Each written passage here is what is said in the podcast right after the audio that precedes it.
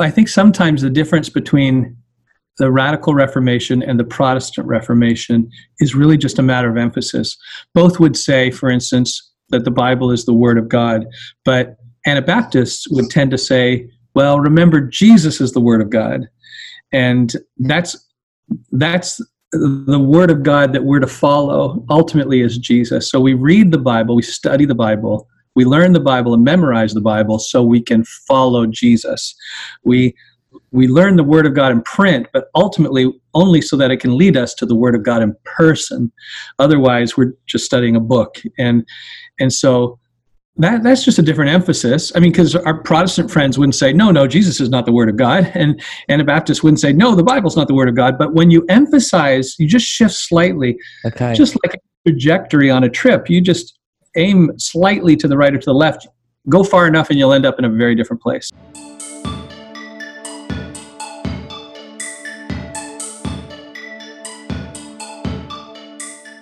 Hi, friends. You're listening to Captivate Podcast, the best place for theological discussions about worship, Christian ministry, and mission. You're with Mike and Andy, and this is episode 12. Andy, how are you on this fine morning? Awesome. How are you, Mike? I'm I'm not too bad. We I'm I'm excited because we had a really really great conversation. I, I'm I'm gonna let you introduce our guest because you're in love with him. But Well, I'm not in love with him, but I'm a big fan, yeah, right? I'm pretty sure he's married, so that'll be awkward. No. yeah. but uh, who have we got on today? So today we are chatting to Bruxy Cavey. Bruxy is a teaching pastor from the Meeting House, and Anabaptist church in Canada. I'm pretty sure they are in Toronto or Ontario area. Yep. And uh, yeah, our conversation is was because we are recording this just after we finished the conversation with Bruxy. The conversation was about the gospel, uh, Anabaptism, and how the theological framework of Anabaptism relates to the presentation of the gospel. So really good stuff. And Bruxy Yeah. has a lot to say about uh, how that works. We touched upon his book as well. Um, yeah, so Reunion is his Yeah. is his book that he explains um, what the gospel is, and his heart for the book is that it's a uh, partner in sharing the gospel rather than it being how to share the gospel. Um, while it is that as well, I think. Um, but yeah, but it's our first Canadian I think Uh, it is. Yeah, yeah. first Canadian on the show. First Canadian on the show. We've we've interviewed Nate, who lived in Canada for a little while, but he's an Aussie. But Yeah. um, first Canadian, and um, yeah, we found yeah, like Canadians are just kind of like Aussies with an accent, right? Pretty much, yeah. Yeah. Like super relaxed and yeah, it was a really good conversation. So uh, yeah, we hope that you guys enjoy this conversation, and we are going to be back at the end to let you know about a few more things. Enjoy.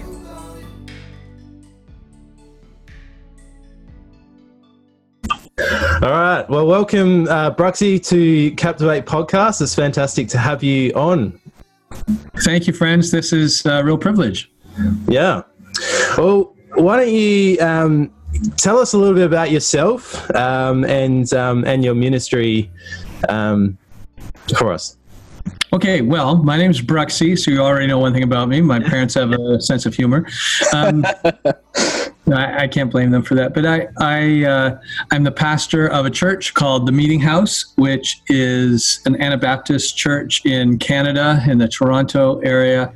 Um, the Meeting House, from the outside looking in, you would see us as maybe a fairly large church, a few thousand people spread op- spread out over multiple campuses, where we share the teaching across those campuses. Um, but from the inside out, we see ourselves as really a collection of house churches that also meet on Sunday morning. So we have over a hundred what we call home churches that meet throughout the area, and then lots of kind of distance home churches of people who track with us online or, or from around the world. We keep hearing from because we put all our podcasts and even our teaching notes and follow up um, Bible study questions connected to the teaching that people use in home church. We put all that online, so we hear from groups around the world who are tracking with us. So that's kind of cool as well. Yeah, right. Great. So you mentioned that um, the Meeting House is an Anabaptist church. Can you tell us a little bit more about what that means? I mean, we we both uh, serve in Baptist churches in Australia, but um, you know, Anabaptist might be a little bit foreign for some people listening to this. So, yeah. Well, for clarification, hopefully my accent doesn't make it too muddy. It's not anti-Baptist; it's Anabaptist. And Thank, Yeah. thank you for clarifying that.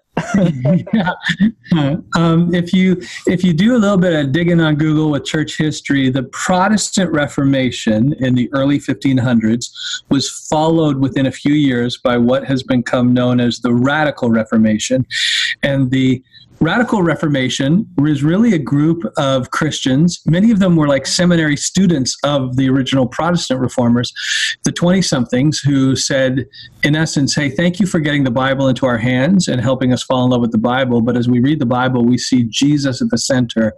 And they challenged their Protestant forebears with not going far enough with the revolution. They said, you've you know you've helped us fall in love with scripture but you are still not they challenged them and said you're not still not following jesus. You're following the bible but you're not taking it far enough to follow jesus. And some of the evidence of that was that the protestant reformers were still encouraging just as much violence, for instance, as the Catholic Church. They switched theology, but then they kept the same tactics, which was go to war against your enemies and burn anyone who disagrees with you or drown them. You know, Protestants often saw themselves as more merciful than the Catholics because they would sometimes drown instead of burn heretics. So That's nice, isn't Yeah. it? yeah, yeah, yes.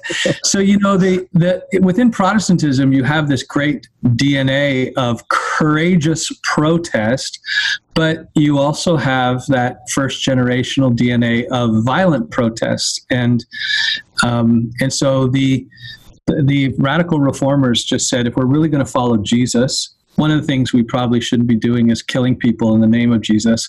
And they also were the first to suggest that faith should be a matter of free choice rather than something you're born into. So they encourage believers' baptism instead of infant baptism. Other radical ideas like separation of church and state, that the church, so, you know, back at that in the day with Pro- Protestants just set up other state churches just like the Catholics. Again, different theology, but same tactics. So you had, um, if you were born in Germany, you'd be Lutheran. And if you were born in, in France, you'd be Catholic. And, and so uh, Anabaptists said, no, you should be able to choose your own faith. And so separation of church and state. And, um, and, and and along with that was just a reluctance to go to war or to use violence to advance the cause of Christ.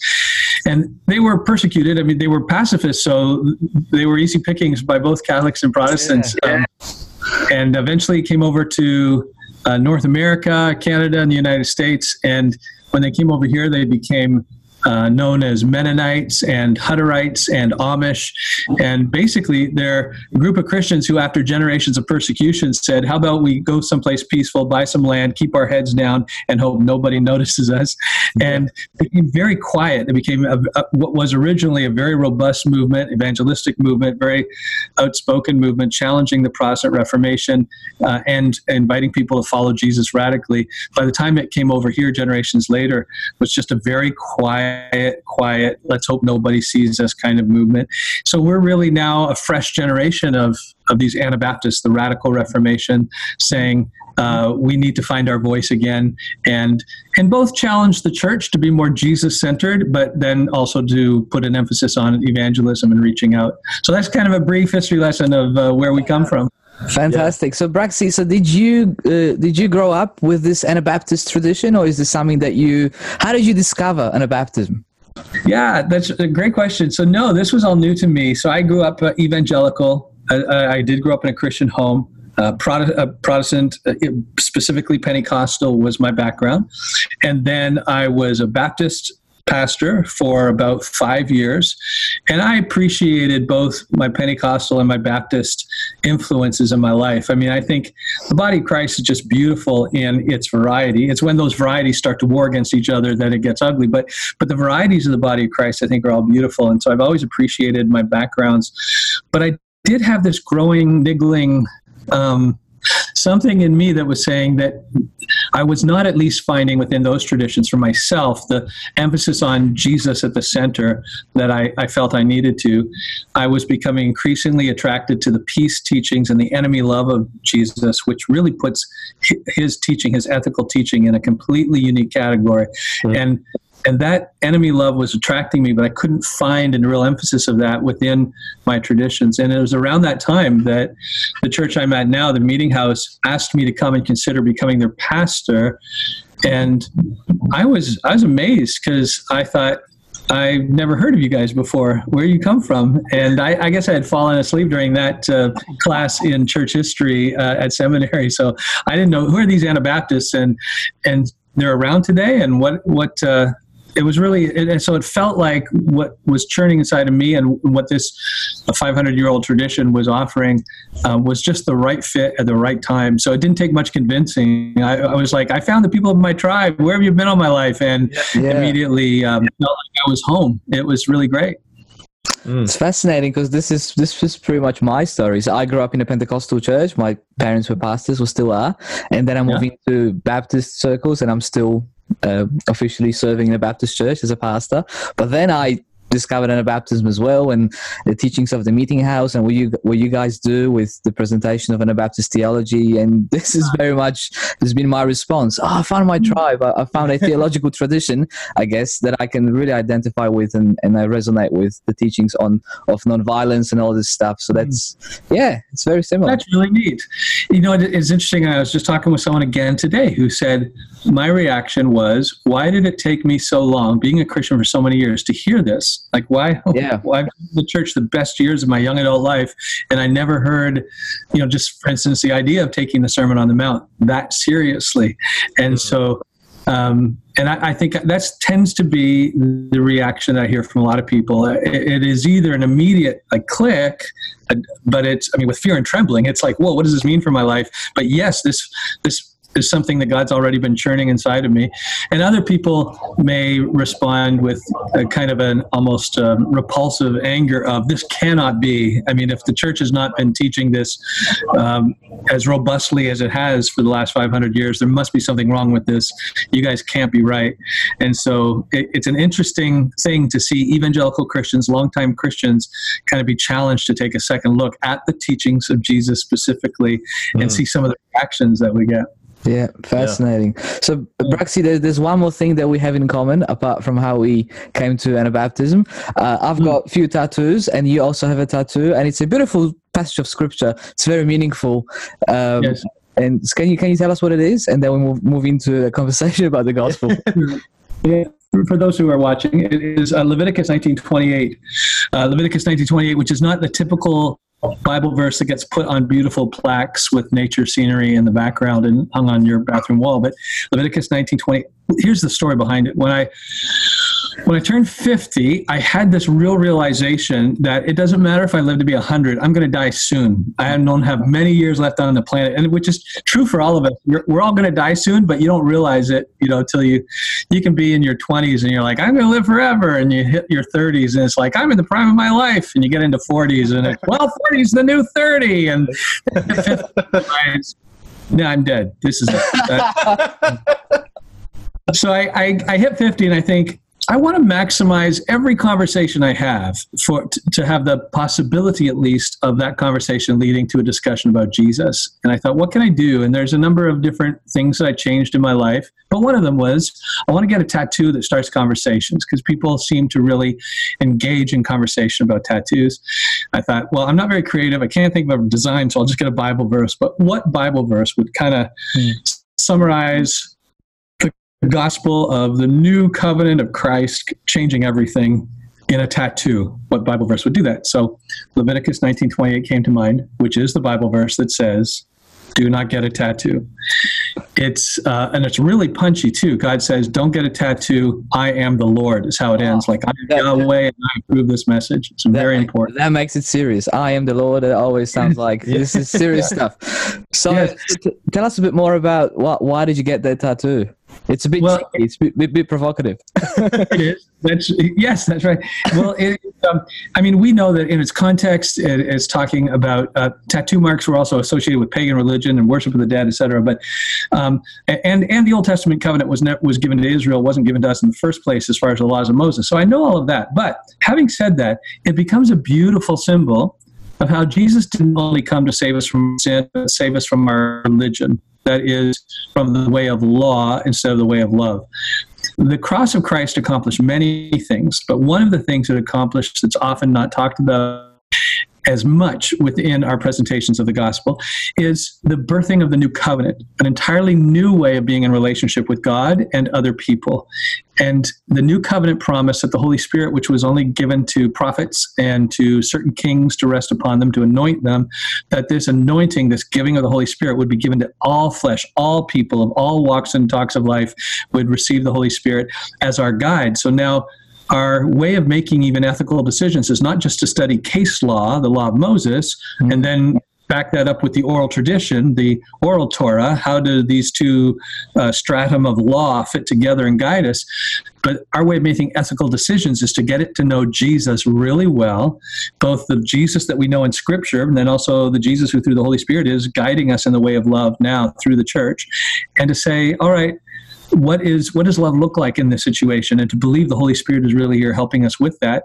And so this new covenant is not the way of law it's the way of love.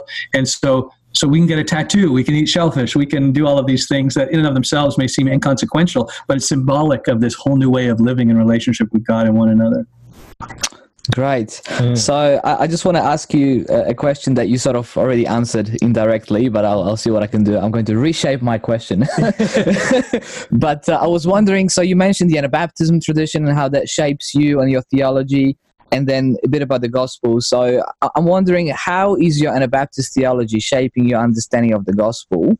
And then how mm. is it how is it different to what uh, to the way uh, more reformed, say, brothers and sisters would Uh, understand as, as the message of the gospel. Yes, great. I think we agree on the basics across all wide swaths of Christianity. My challenge, and I think the radical Reformation's challenge to Protestantism, was that the gospel is more than that. It's not. It's not. We're not saying your gospel is wrong. It's just that it is truncated. It is somehow abbreviated. So the gospel that most of us have come to know and been influenced by in the West was really solidified in the 1950s in what was known as the four spiritual laws. Whether anyone has heard of the four spiritual laws or not, modern evangelicalism has been influenced by them in one way or another. And that is uh, law one, God loves you and has a wonderful plan for your life. Amen. Law two, uh, we are sinners. And law three, Jesus is the solution. And law four, faith is the way we access this salvation. Beautiful. And so, um, that was preached in the 1950s, and then Billy Graham Association came up with Step to, Steps to Peace with God. Navigators came up with the Bridge to Life, and there have been a number of different. There was the Roman Road, and more recently, our Reformed brothers and sisters have the Reformed Roman Road, which suggests that the first four chapters of the Book of Romans cover those same four points. All of these have covered the same four points. There is God's love and provision, uh, but our, we have failed. We are sinners, and Jesus is the key. That's Romans three, and then Romans four faith is the way of receiving salvation. And and so this telling of the gospel is really solidified, and it's true, it's true, it's true.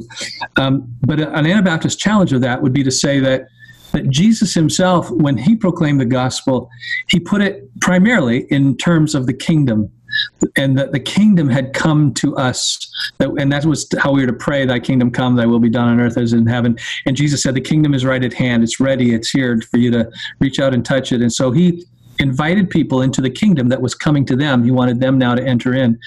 And the gospel of the kingdom is not just about then getting forgiveness for our sins so we can go to heaven. It is about waking up as every day as a citizen of a new a new country of a new nation, the Jesus nation, with new loyalty and allegiance, and a new mission and a new purpose and a new culture, a new way of living, and a new society to belong to. So it changes our life very much here and now.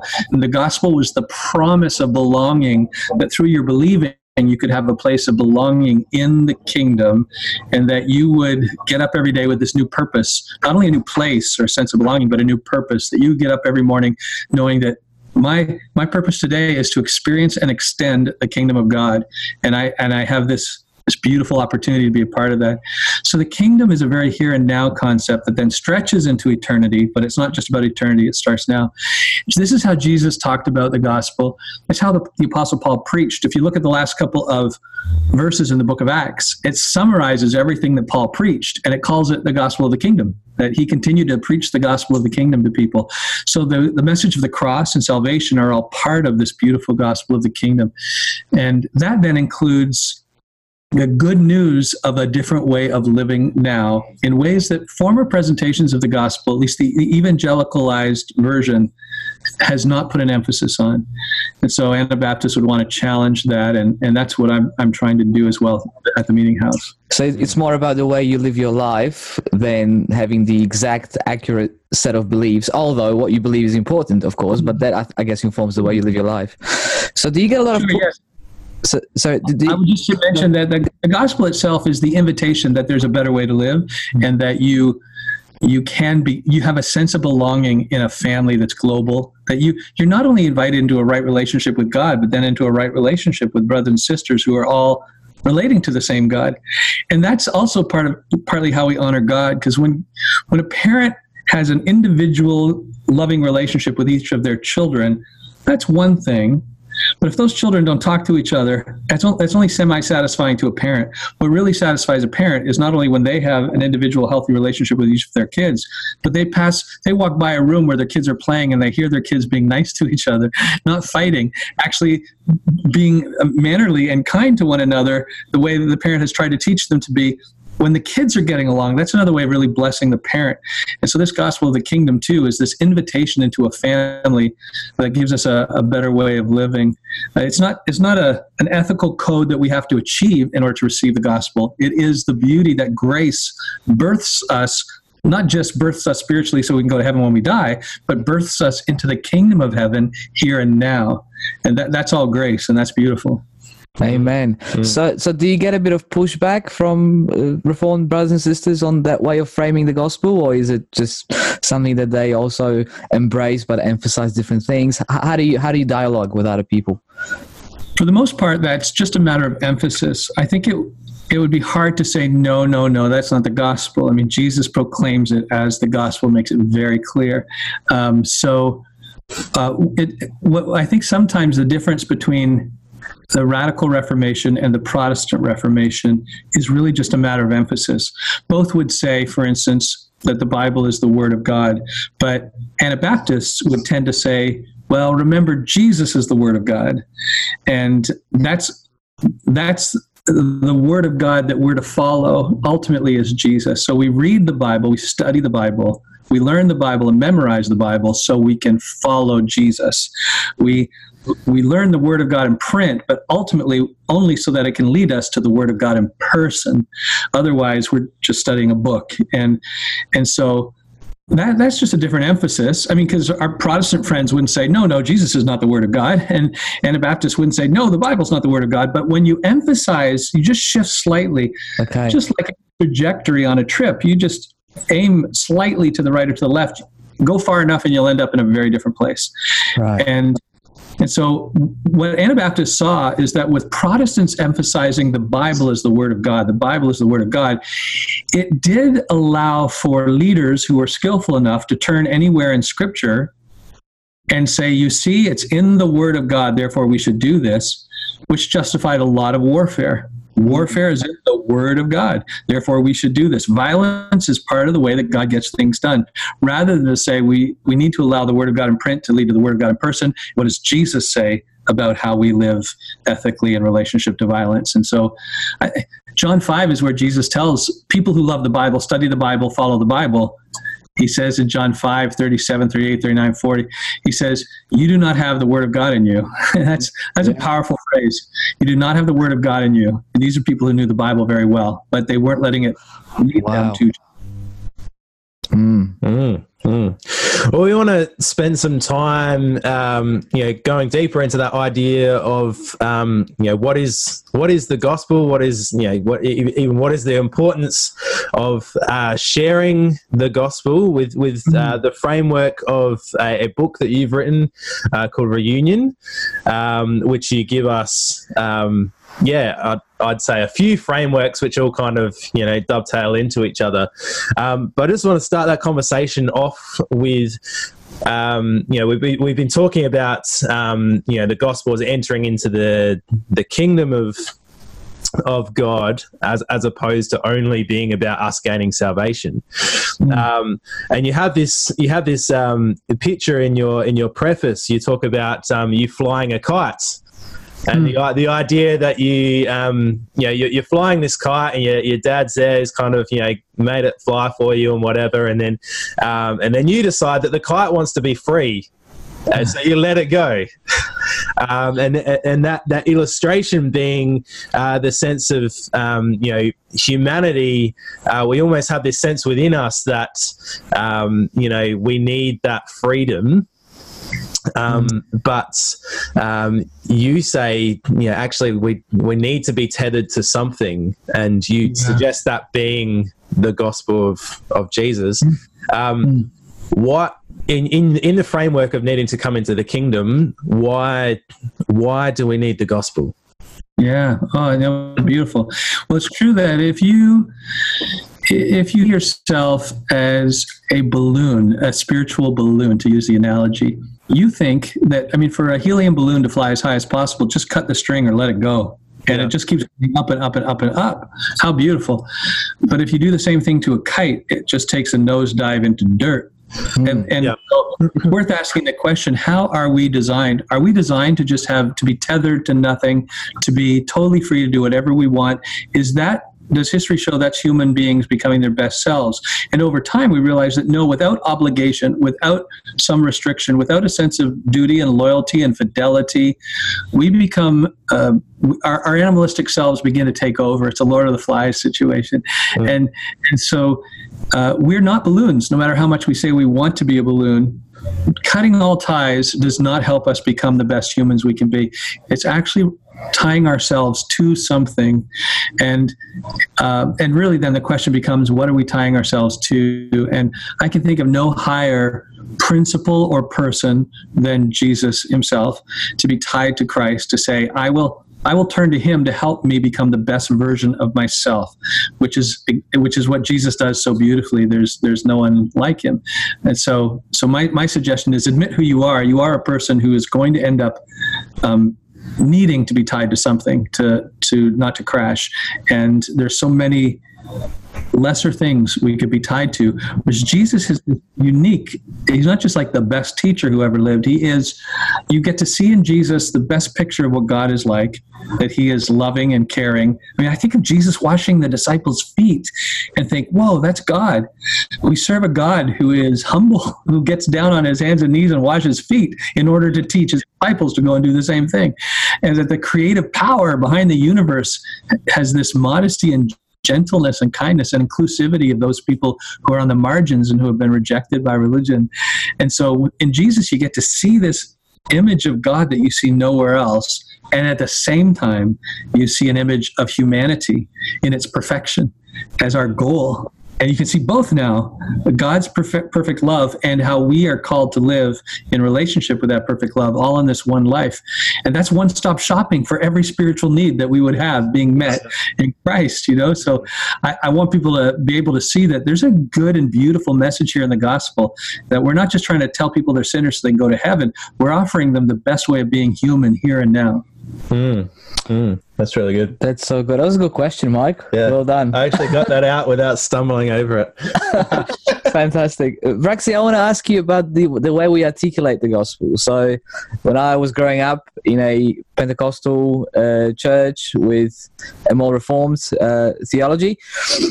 We would artic- articulate gospel like, you know, Jesus, we, will go straight to the cross, which is at the, at the very heart of the gospel, of course, you know, the atonement, Christ dying and then rising. Uh, but uh, now looking back at this this uh, thing, I can I can see how he was sort of inaccurate in a way, or he was just sort of we would just jump straight to the cross without telling the whole story of the gospel.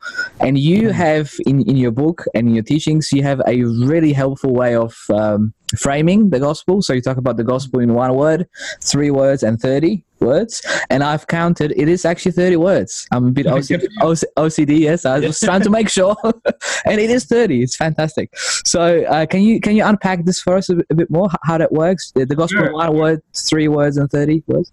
Yeah, I'm happy to. And, and just before I do that, let me pick up on what you said about the gospel. Sometimes, in, in I hear Christian infighting today, and they pit the cross against the crown. In other words, there's this gospel of the kingdom, and Right. this gospel of salvation by the cross, and and sometimes the cross people think that the crown people who who preach a gospel of the kingdom, all they want is social justice, and they don't care about salvation. That's what the cross people think. It's a stereotype.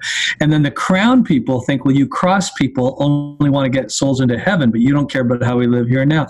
But the two, we shouldn't have to choose between the two. Sometimes Christians create a bifurcation and a duality that that is not biblical.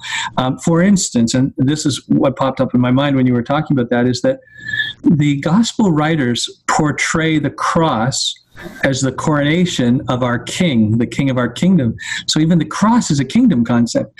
Um, it, what what the Romans are doing uh, in order to mock Jesus, the gospel writers themselves are writing, I think, with this ironic glee to say, "Do you see? Do you see it?" Um, in John's gospel, Jesus even has this conversation with Pilate, where um, Pilate says, "You know, are you a king?" And Jesus says, "Well, my I am a king, but my kingdom is from another world. It's not a product of this world. It's it's here. It's come here, but it's from another world. It's of another world. It's not a product of this culture." And he says, "For if it were, then my followers would fight." And that's the that's the first and only in this case designation he says to point out that his followers are different. Yeah, that's My- interesting. Yeah. Yeah, so he's and then he he's uh, he's mocked as a king. He's given a robe as a king. He's given a scepter of a king. He's given a crown of thorns. He, and this, so the cross is then set up to be shown as the coronation, the ascension up unto his throne of our king. But it's an upside down kingdom, a kingdom of suffering. And just in case we didn't get it, the, the, they put a plaque above his head, you know, saying this is Jesus, King of the Jews. So again, it's all in mockery, but it's ir- ironically true. So everything ends up pointing back to the kingdom, including the cross. Um, and so, with that in mind, then I wanted people at our church at the meeting house to find um, handy ways to remember. The, the, the data points of the gospel to share it with others. And the gospel in one word. Now, you might think of all of this conversation, I'd say the gospel in one word would be the word kingdom. Uh, but I think there's one word that even beats out kingdom, and that is just the name Jesus. The gospel in one word is Jesus. And uh, Mark begins his gospel by saying, This is the beginning of the gospel of Jesus. And then he doesn't just go on to give a soundbite, he tells the whole story of the life of Christ. So, Hmm. so from Mark's thinking, the gospel is just the whole Jesus event.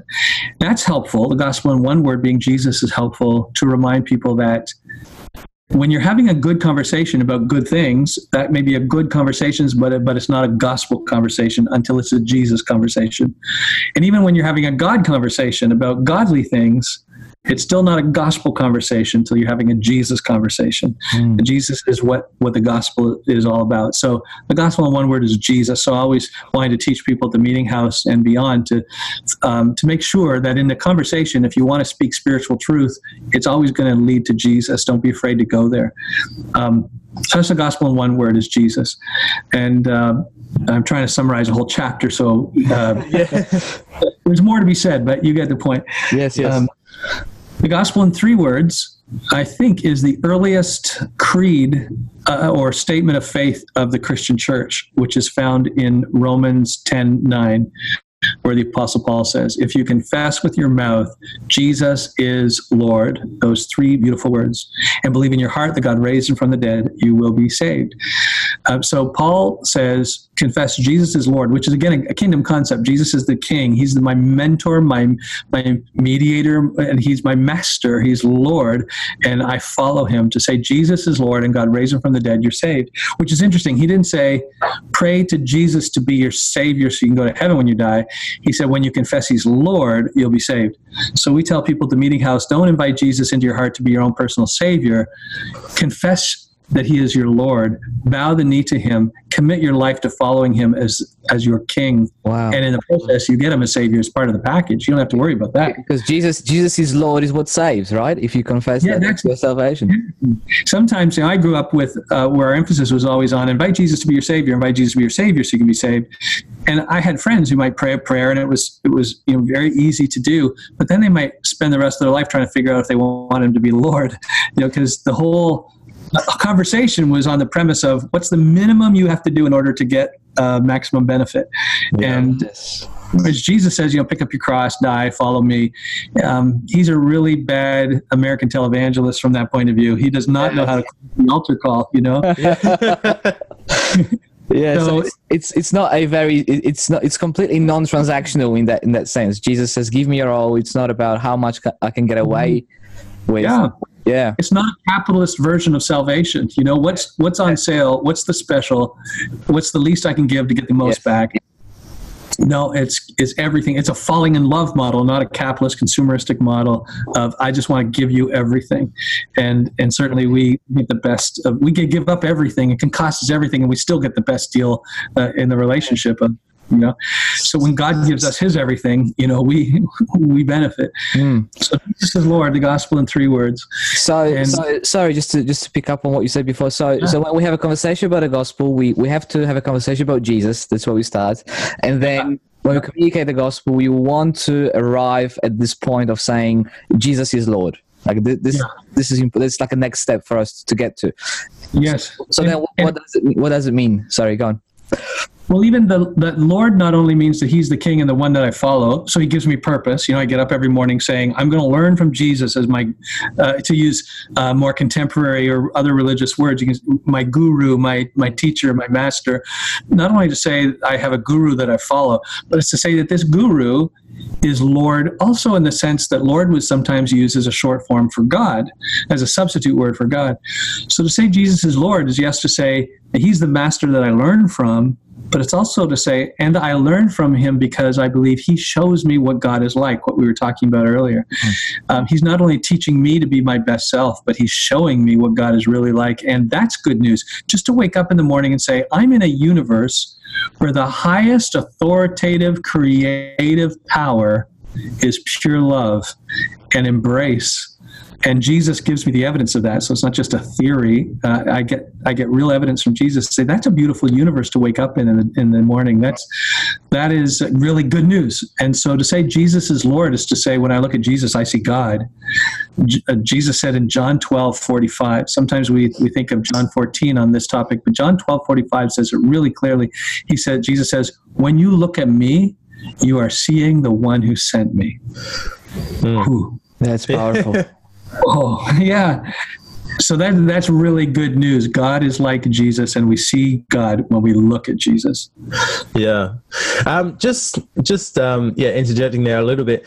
Um, the word, the word Lord, I think, is a little bit foreign for us in today's kind of language. Yeah. I, don't, I don't think we use it um, uh, as as people would have used it. Because I mean, you know, like your your master, you called Lord. You know, back Right. in back in um, you know biblical times, kind of thing.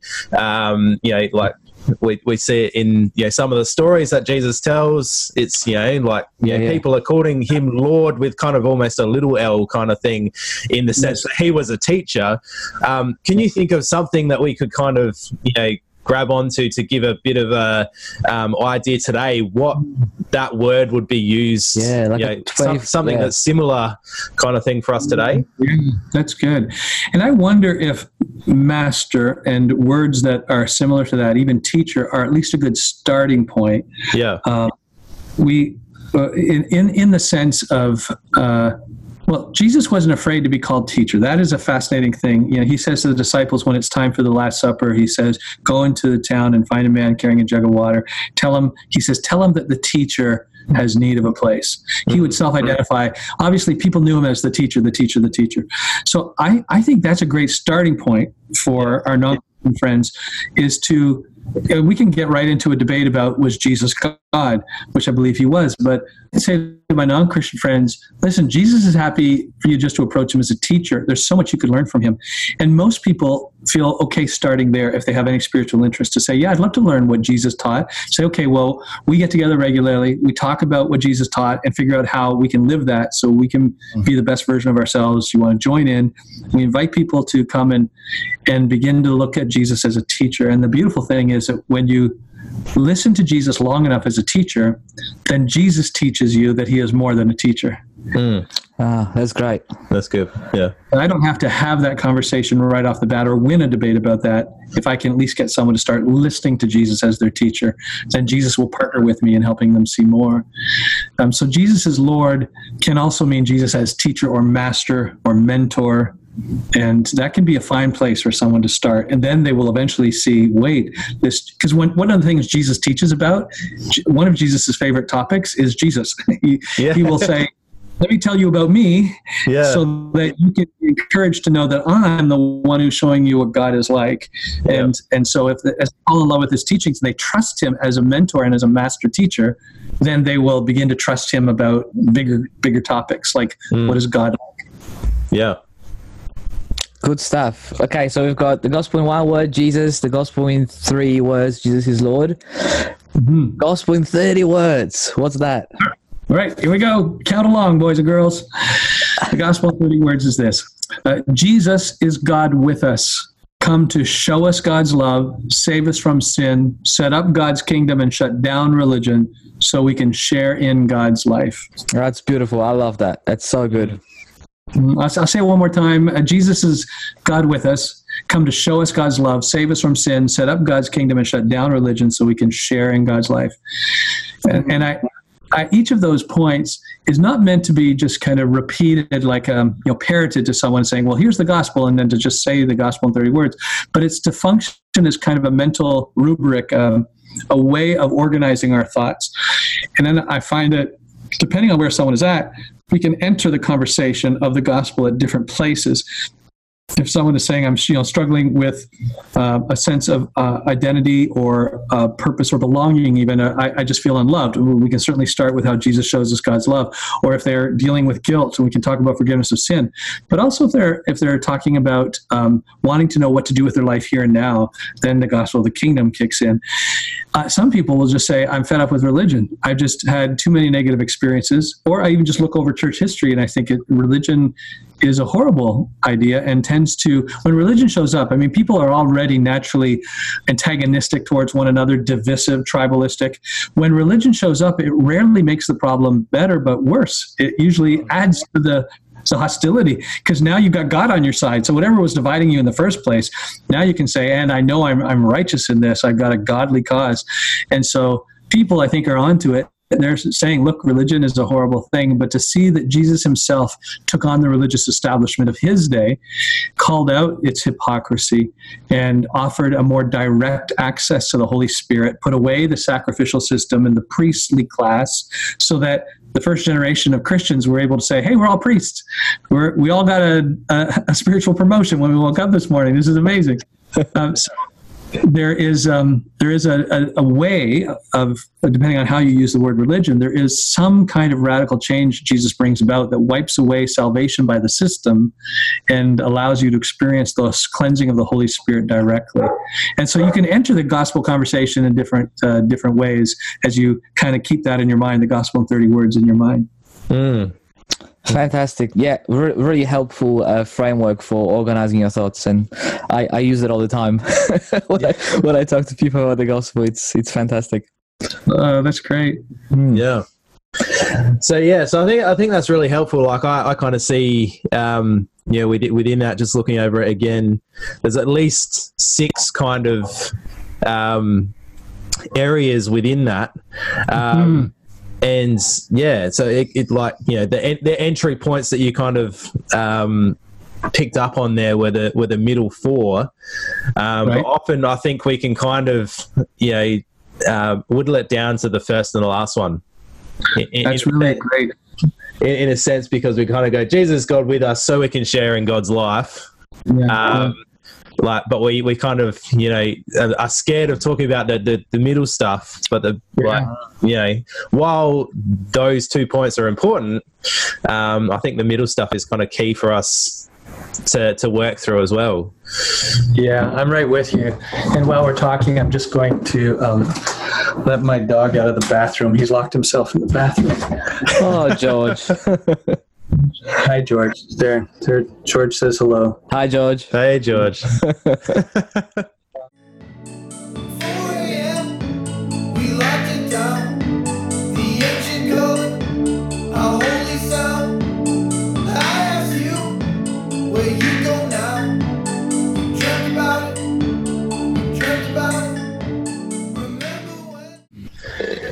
because yeah, I, so I, yeah. I guess I guess where I was going with that is is um, you know what what's what's kind of the danger then if we we miss out that that middle uh, for kind Yeah. of points. The- Well, the the easy believism, just just pray a prayer and it's all taken care of, can really make discipleship a secondary issue. Uh, it, it's um, a transactional model that says. Um, you know, consumeristic, as we've said, a capitalistic model of spirituality. Um, what what can I trade for to get the, my salvation? And it's just simple faith. Great, um, but it, it can mean that that discipleship is rarely addressed or when it is addressed, it feels like a bait and switch. Wait, you told me it was a free gift of grace. All I have to do is pray a prayer. Now you're tell- telling me to learn to pick up my cross and actually follow Jesus and change my life. Yeah, And what's interesting is, you know, when Paul, the Apostle Paul said it's a free gift of grace, he said that to a group of people who were already Christians, who were already trusting Christ and following Christ. And he's letting them know, don't get cocky. This is a free gift. You couldn't afford it. Um, but Jesus didn't start with that when he called people to be his disciple. He said, You got to be ready to die. It's going to cost you everything, actually. It's not a free gift, it's a costly gift. It's going to cost you everything. And, and I think Jesus helps balance that out by telling the parable of the buried treasure, where he says, Yeah, there's a treasure you could never afford. It, it, you, you can't purchase your salvation. That's true. This You could never afford the treasure. But in order to obtain the treasure, you need to sell everything you have so you can at least purchase the land that the treasure is buried in. It's Yeah. an amazing parable, you know. So this it, and it teaches both. It's going to cost you everything. You got to sell everything you got. But it says he says in this parable in Matthew 13 that the guy who found the buried treasure knew he couldn't afford it, but he could afford the land if he sold everything he had, if he gave up everything. And it says he did this in his joy because he knew that even though it was going to cost him his whole life, he'd still get something even better in the buried treasure, which you could never afford otherwise. So yes, it's both a free gift of grace that will cost you everything, Mm. and uh, and sometimes we don't preach the gospel that way, so it can end up being a bit of a spiritual bait and switch. Yeah, yeah. I think I think so often we kind of we kind of talk about you know I, I hear in evangelistic events, and I don't want to throw throw any of those events under the bus or anything like that. So I think they're great. Um, but um, yeah, we kind of go. You know, like people people need to go to these so that it can be saved. Yeah, we, we kind of you know uh, what what's happening in people's heads then I think they're they're kind of taking maybe one or two of these points out of out of you know what the whole gospel is then maybe um, so maybe it, it, is there a better way we can talk about um, yeah evangelism in that sense other than oh you know people just need to be saved yeah, yeah. Um, so while we're talking now, I'm going to get George a cookie because he is whining. George is still still in the show. yeah He's still like, yeah. Now he's waiting for a cookie. Hold on. he's saying I, I'm I'm really the one that you want to be interviewing right I think secretly George is thinking he wants to be on Captivate podcast next time. yeah I think that's what he's saying. Okay, that should keep him quiet for a little bit. Um, note to self: I need to have somebody here to take care of George when I'm doing a podcast. Uh, um, so, yes, you asked. Can you say that again? So just trying to yeah remember how to say it. Um, yeah, so we talk about you know people people need to be saved. Um, that that kind of thing. Is there a better way that we can um, Yeah. be framing that so that Yeah. can en- encompass what what you you phrase in the thirty words? That's the whole uh, the whole big picture gospel, maybe. Yeah. Yeah, and and the the way we phrase the gospel will hopefully adjust in its starting point. See, the ending point will always be Jesus, but Yeah. the starting point can be anywhere, depending on where the person is at.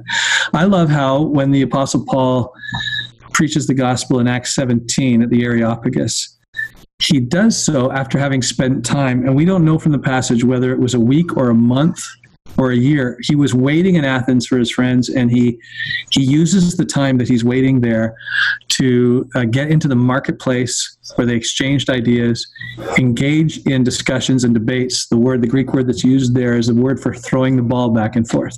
He would kind of throw the ball back and forth in discussion with with their theologians and their religious leaders and philosophers. So he got to know their religion really well. He got to know where they're coming from. He got to know um, their belief system, and their history. So when he finally had a chance to preach the gospel, Yeah, yeah. Acts 7, he stands up. and he- He doesn't just say, uh, I have my script memorized and, and it's a standard script I say to everybody the same way. He starts with their world.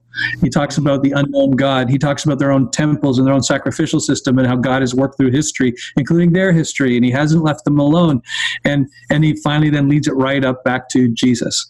So I think our first role in evangelism is to get to know who we're talking to and become one of the things we say at the meeting house is just pray that God helps you become spiritually curious, that you become known as a spiritually curious person who loves to ask questions and find out mm. what people believe and why they believe what they believe. And the first half of any conversation, and maybe the first few conversations, if it's a longer relationship, should just be along those lines. And then you'll also, when you do have a chance to share your faith, you'll know where to start because they will have told you. Mm, mm. Yeah, and the the other yeah, that's right. So the other thing I really appreciate about this, you know, gospel in one, three, and thirty words, is that it's not just theologically informative because it's so rich.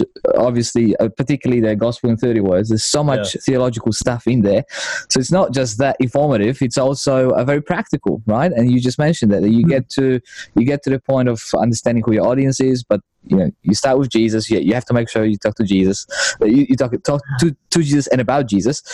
Uh, and then and then you move through all these points that you mentioned. So it's it's not often i think that we find a, a system or a framework that is uh, so practical at the same time. Well, and we we've uh, written a study guide to go with the book Reunion that uh, so that people can at least within our culture today when when someone gets to a point of saying yeah I'm kind of curious about this inviting them to read a book is not culturally inappropriate. It's a very it's a low hanging fruit kind of next step for some people um, to say to come and join a book club? Or I'm reading this book. Do you want to read it with me and we can talk about it? Uh, and then we have a study guide for people who want to use that kind of framework for over an eight week period. They can do it through a small group at church or one on one with someone in a coffee shop. Hmm. And that becomes, there are a lot of great books out there that are written to Christians about how to evangelize, but I wanted to write a book that wasn't just about how to evangelize, it would, it would become your partner in evangelism that hmm. you could hmm. use to connect with someone. It would be a relationally connecting tool, and we're starting to see it used that way, and it's it's a, a beautiful thing to see the results. Great. So we'll, we'll try and link everything in the show notes so people can actually go online and, and buy the book, obviously, but also buy the study guide. I think it's also available on, on Amazon as well. Yeah. Cool. Well, Bruxy, we want to be respectful of your time, and George might come up with something else that he'll need you for. So we'll probably uh, we'll probably coming to an end of our conversation. Thank you so much for for being with us and sharing some profound thoughts on the gospel. Uh, before we let you go, I just want to quickly ask you about this new initiative that uh, the Meeting House uh, started with a few other churches in America, the Jesus Collective. Can Yeah. you can you tell us a bit more about what's what's that about? Yeah, over the last decade, we've been getting emails and other kinds of messages from pastors, church leaders, and individual Christians who are arriving at that same place we were talking about at the beginning of saying, I, I've been a Christian a long time, but I'm I'm rethinking my faith with Jesus at the center and realize he should have always been there.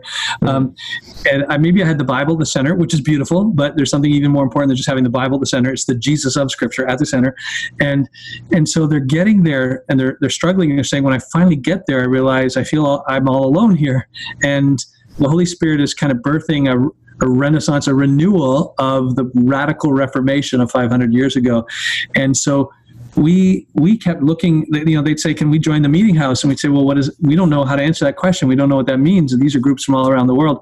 So we said maybe instead of just creating a department of the meeting house for people to join, we should birth an organization that's bigger and goes beyond the meeting house. And so, just uh, over this last year, we've been cultivating this thing called a Jesus Collective. Just no the, just Jesus Collective. And if people want to learn more about it, they go to jesuscollective.com. And we, it's just a microsite. It's like a page or two so far, because officially we're not we're not starting it until 2020 until next year but we're using 2019 to learn lessons try a few pilot projects make our mistakes learn what we can and so um, people can at least get on an information list and begin to learn about it and it'll officially get started probably in the summer of 2020 Great. Sounds exciting. Yeah. Yeah. Yeah. yeah i think it's really it's something that there's an appetite for around the world. And um, and again, it's not to say that other forms of Christianity are are wrong or bad, but for those people who are looking and saying, "I need a place to belong to work out these new ideas I'm having," uh, we want to create a space for them to do that. That, Yeah. that, that's right, and that, that's fantastic. I think you know you've got sort of different, like you've got alternatives to that as well. Like the Gospel Coalition, probably is, is something that's that's similar. You know, in, in Yes, our Reformed friends are just much better at being organized. Yeah.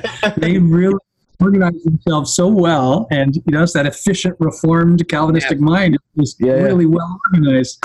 And Anabaptists do not have a history of doing that well. So we're we're saying, hey, Reformed friends, we want to learn from you. And, um, and it, it won't be kind of just the mirror image of the Gospel Coalition. That's not what we're trying to do, but Yeah. that that is a maybe a way of understanding that'll be a rallying point for Jesus-y thinking. yeah, yeah. great stuff. Good.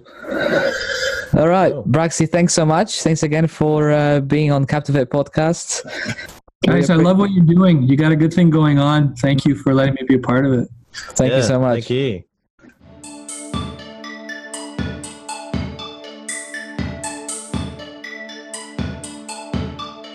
Wow. Wow, That was uh that was some that was some good stuff. I appreciated that conversation. Yeah, that, that was brilliant. So the I don't I don't know where I don't know where to start because there was just so much Hmm. in there from the perspective of what is the gospel that we should be sharing and Yeah. then you know how how we then go away um, go about framing that um, was just really Yeah. really profound for me You know, the first thing that actually stands out for me is, you know, if someone listening to this, if, if you if you're listening to this and you are not quite familiar with Anabaptism and what uh, what the theological framework of Anabaptism is and how different it is to, well, maybe not different because actually Bruxy said it uh, said it that way. He didn't say it was different; it was just a It's different of saying, emphasis, yeah, right? there's a di- different emphasis. It, it Yeah. mentioned like you know if you if you change change, you know, your direction by one degree, you know, if you if you chase that down for yep, yep. multiple kilometers, you're going to end up at what In a know, different place. a, a lot different place than what you were before. Yeah.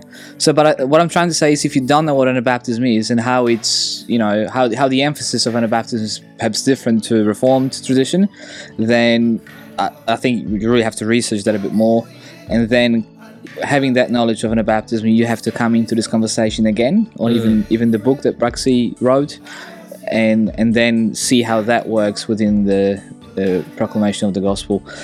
Uh, but for me, it was it was fantastic, and you know I've read the book and I've been uh, following the teachings of the Meeting House and the Anabaptist framework for a while, and it just really works for me. Yeah, I think. I think it. I think it just like blows wide open. You know what Christianity is really about.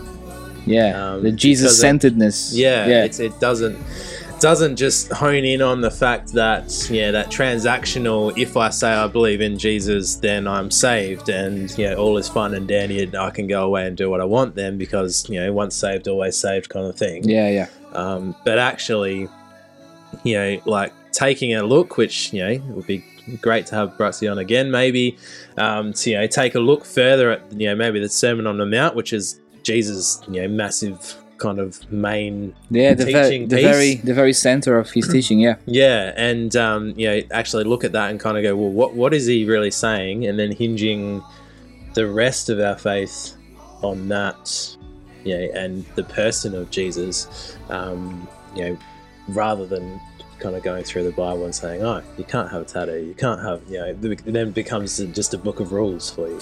yeah. It becomes a book of rules, and it becomes, you know, instead of seeing the Bible as a storyline Yeah. that moves somewhere, you start treating the Bible as as a flat text Mm. where everything has the same value and the same authority and the same importance. Every passage, it doesn't matter where it is, right? Yeah. Whereas the Bible is the exact opposite. It's actually Yeah. a storyline, and where something is in the story is of crucial importance. So what Moses says is, Mm. you know, in a particular place in the biblical storyline, but then what Jesus says is in a different place, and in fact, what Jesus says has the supreme authority, even over what Moses says about tattoos Yeah. and whatnot. Yeah, it's funny So- how we how we use the use the Bible because like any other book we re- read from cover to cover, right? Yeah. the, the story unfolds and you know we, we don't you know stuff can change and then that changes how we view stuff you know that's that's come previously Yeah. but i mean yeah the, the bible the bible isn't you know i think i think it's a bit diff- more difficult with the bible in the sense that it's not you know not written in the, in the sense that it's chronological you know the way that it's formatted for us Right. um, it's kind of put in, you know, sections if you like. So you get the you know first five books as the as the law and all Mm. that kind of stuff. You can't necessarily read it from cover to cover and have it in chronological order. Um, but there is a way of reading the Bible that you can read in Yeah. chronological order, and you know, in, in the same way that you read a fiction book or something or a story from cover to cover, um, you can read the Bible chronologically and you know see then that your main climax, your main book, you know, your main event is actually Jesus. This is the thing that changes everything, Yeah. um, and then that changes how you have viewed everything else up to that.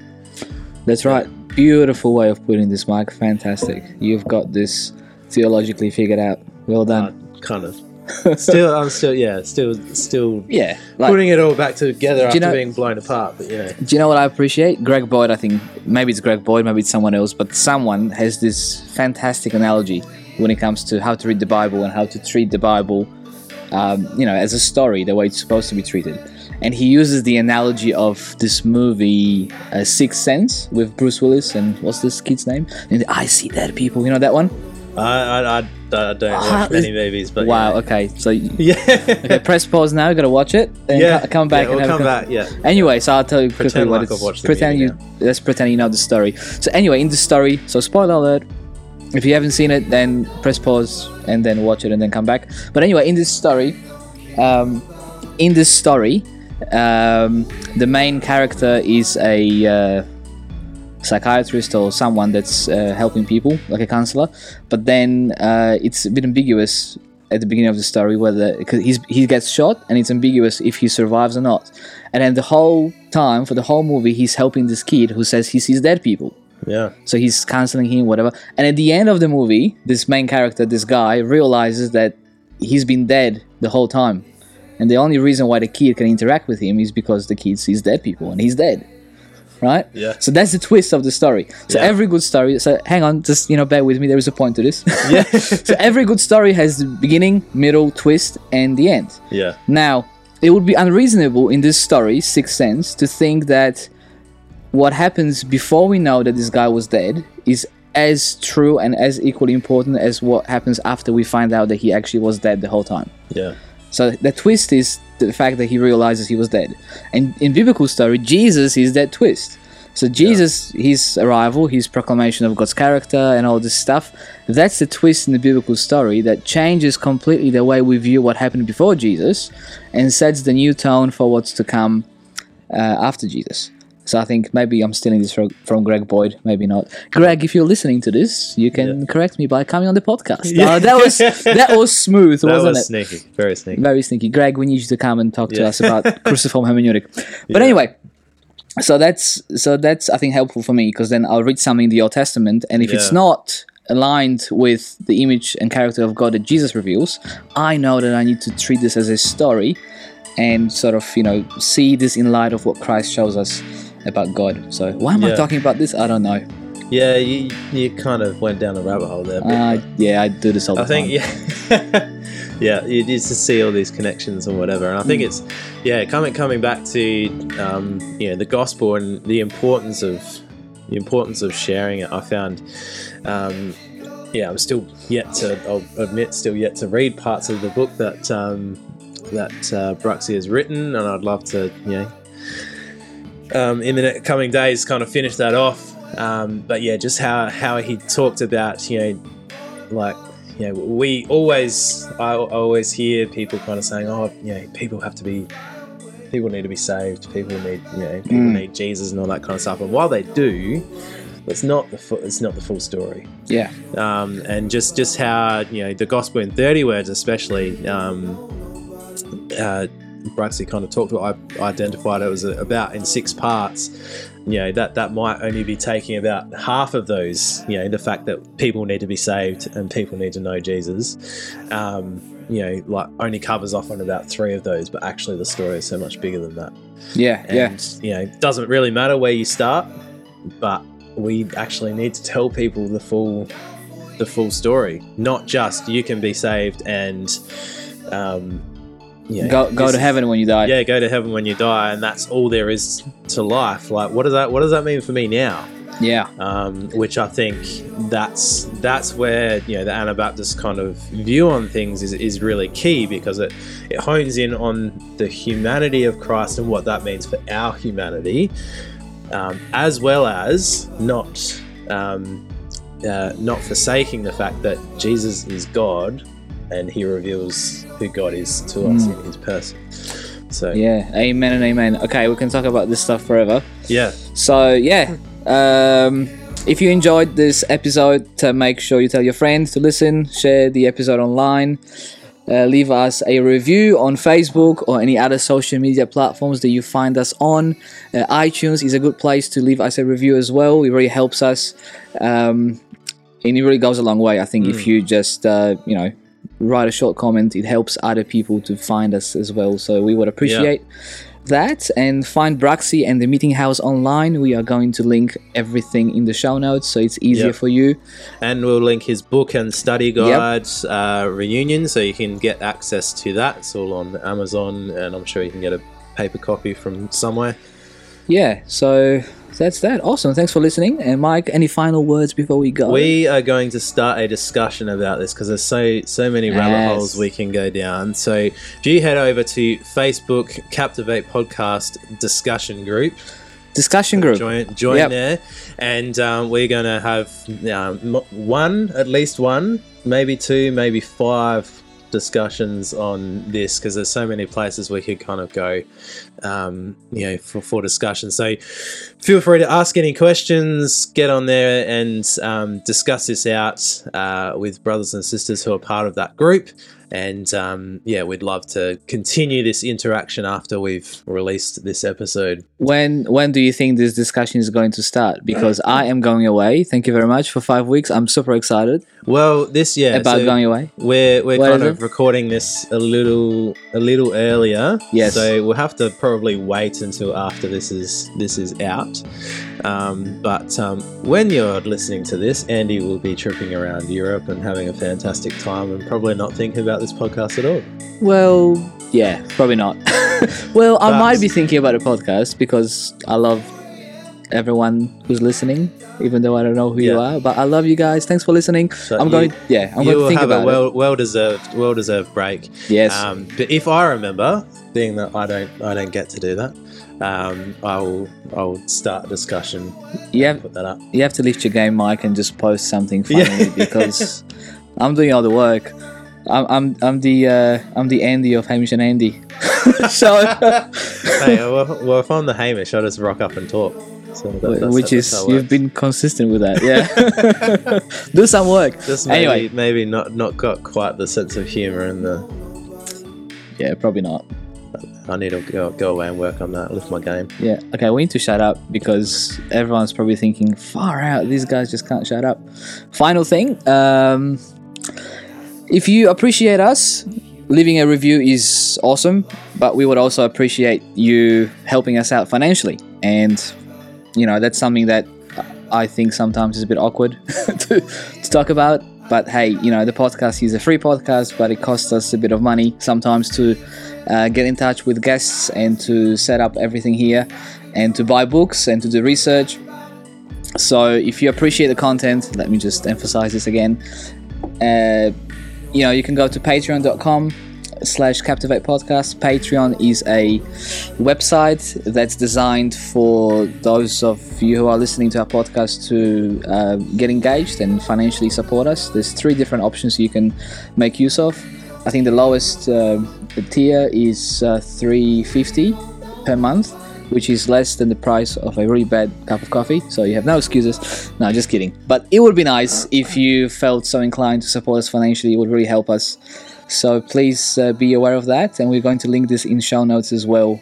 Uh, this, Yeah. this website. So please consider. And uh, that's all I have to say. Mike, you can finish this off because before I have another thought, you have to finish. I have to finish it. All right. Well, we hope you have enjoyed all the episodes that we've released while Andy's been away. Um, you know, and uh, Yeah, well done, Hamish. That was smooth. that's all. I, that's all I've got. Um, but um, yeah, we hope that uh, you've enjoyed this conversation, and we will see you next time. We have we have a few few more guests um, yeah. booked in for the rest of the year, which we're excited about. Are we allowed? Are we allowed to say who we've got, or should we should we uh, keep keep the lid on those for a little bit?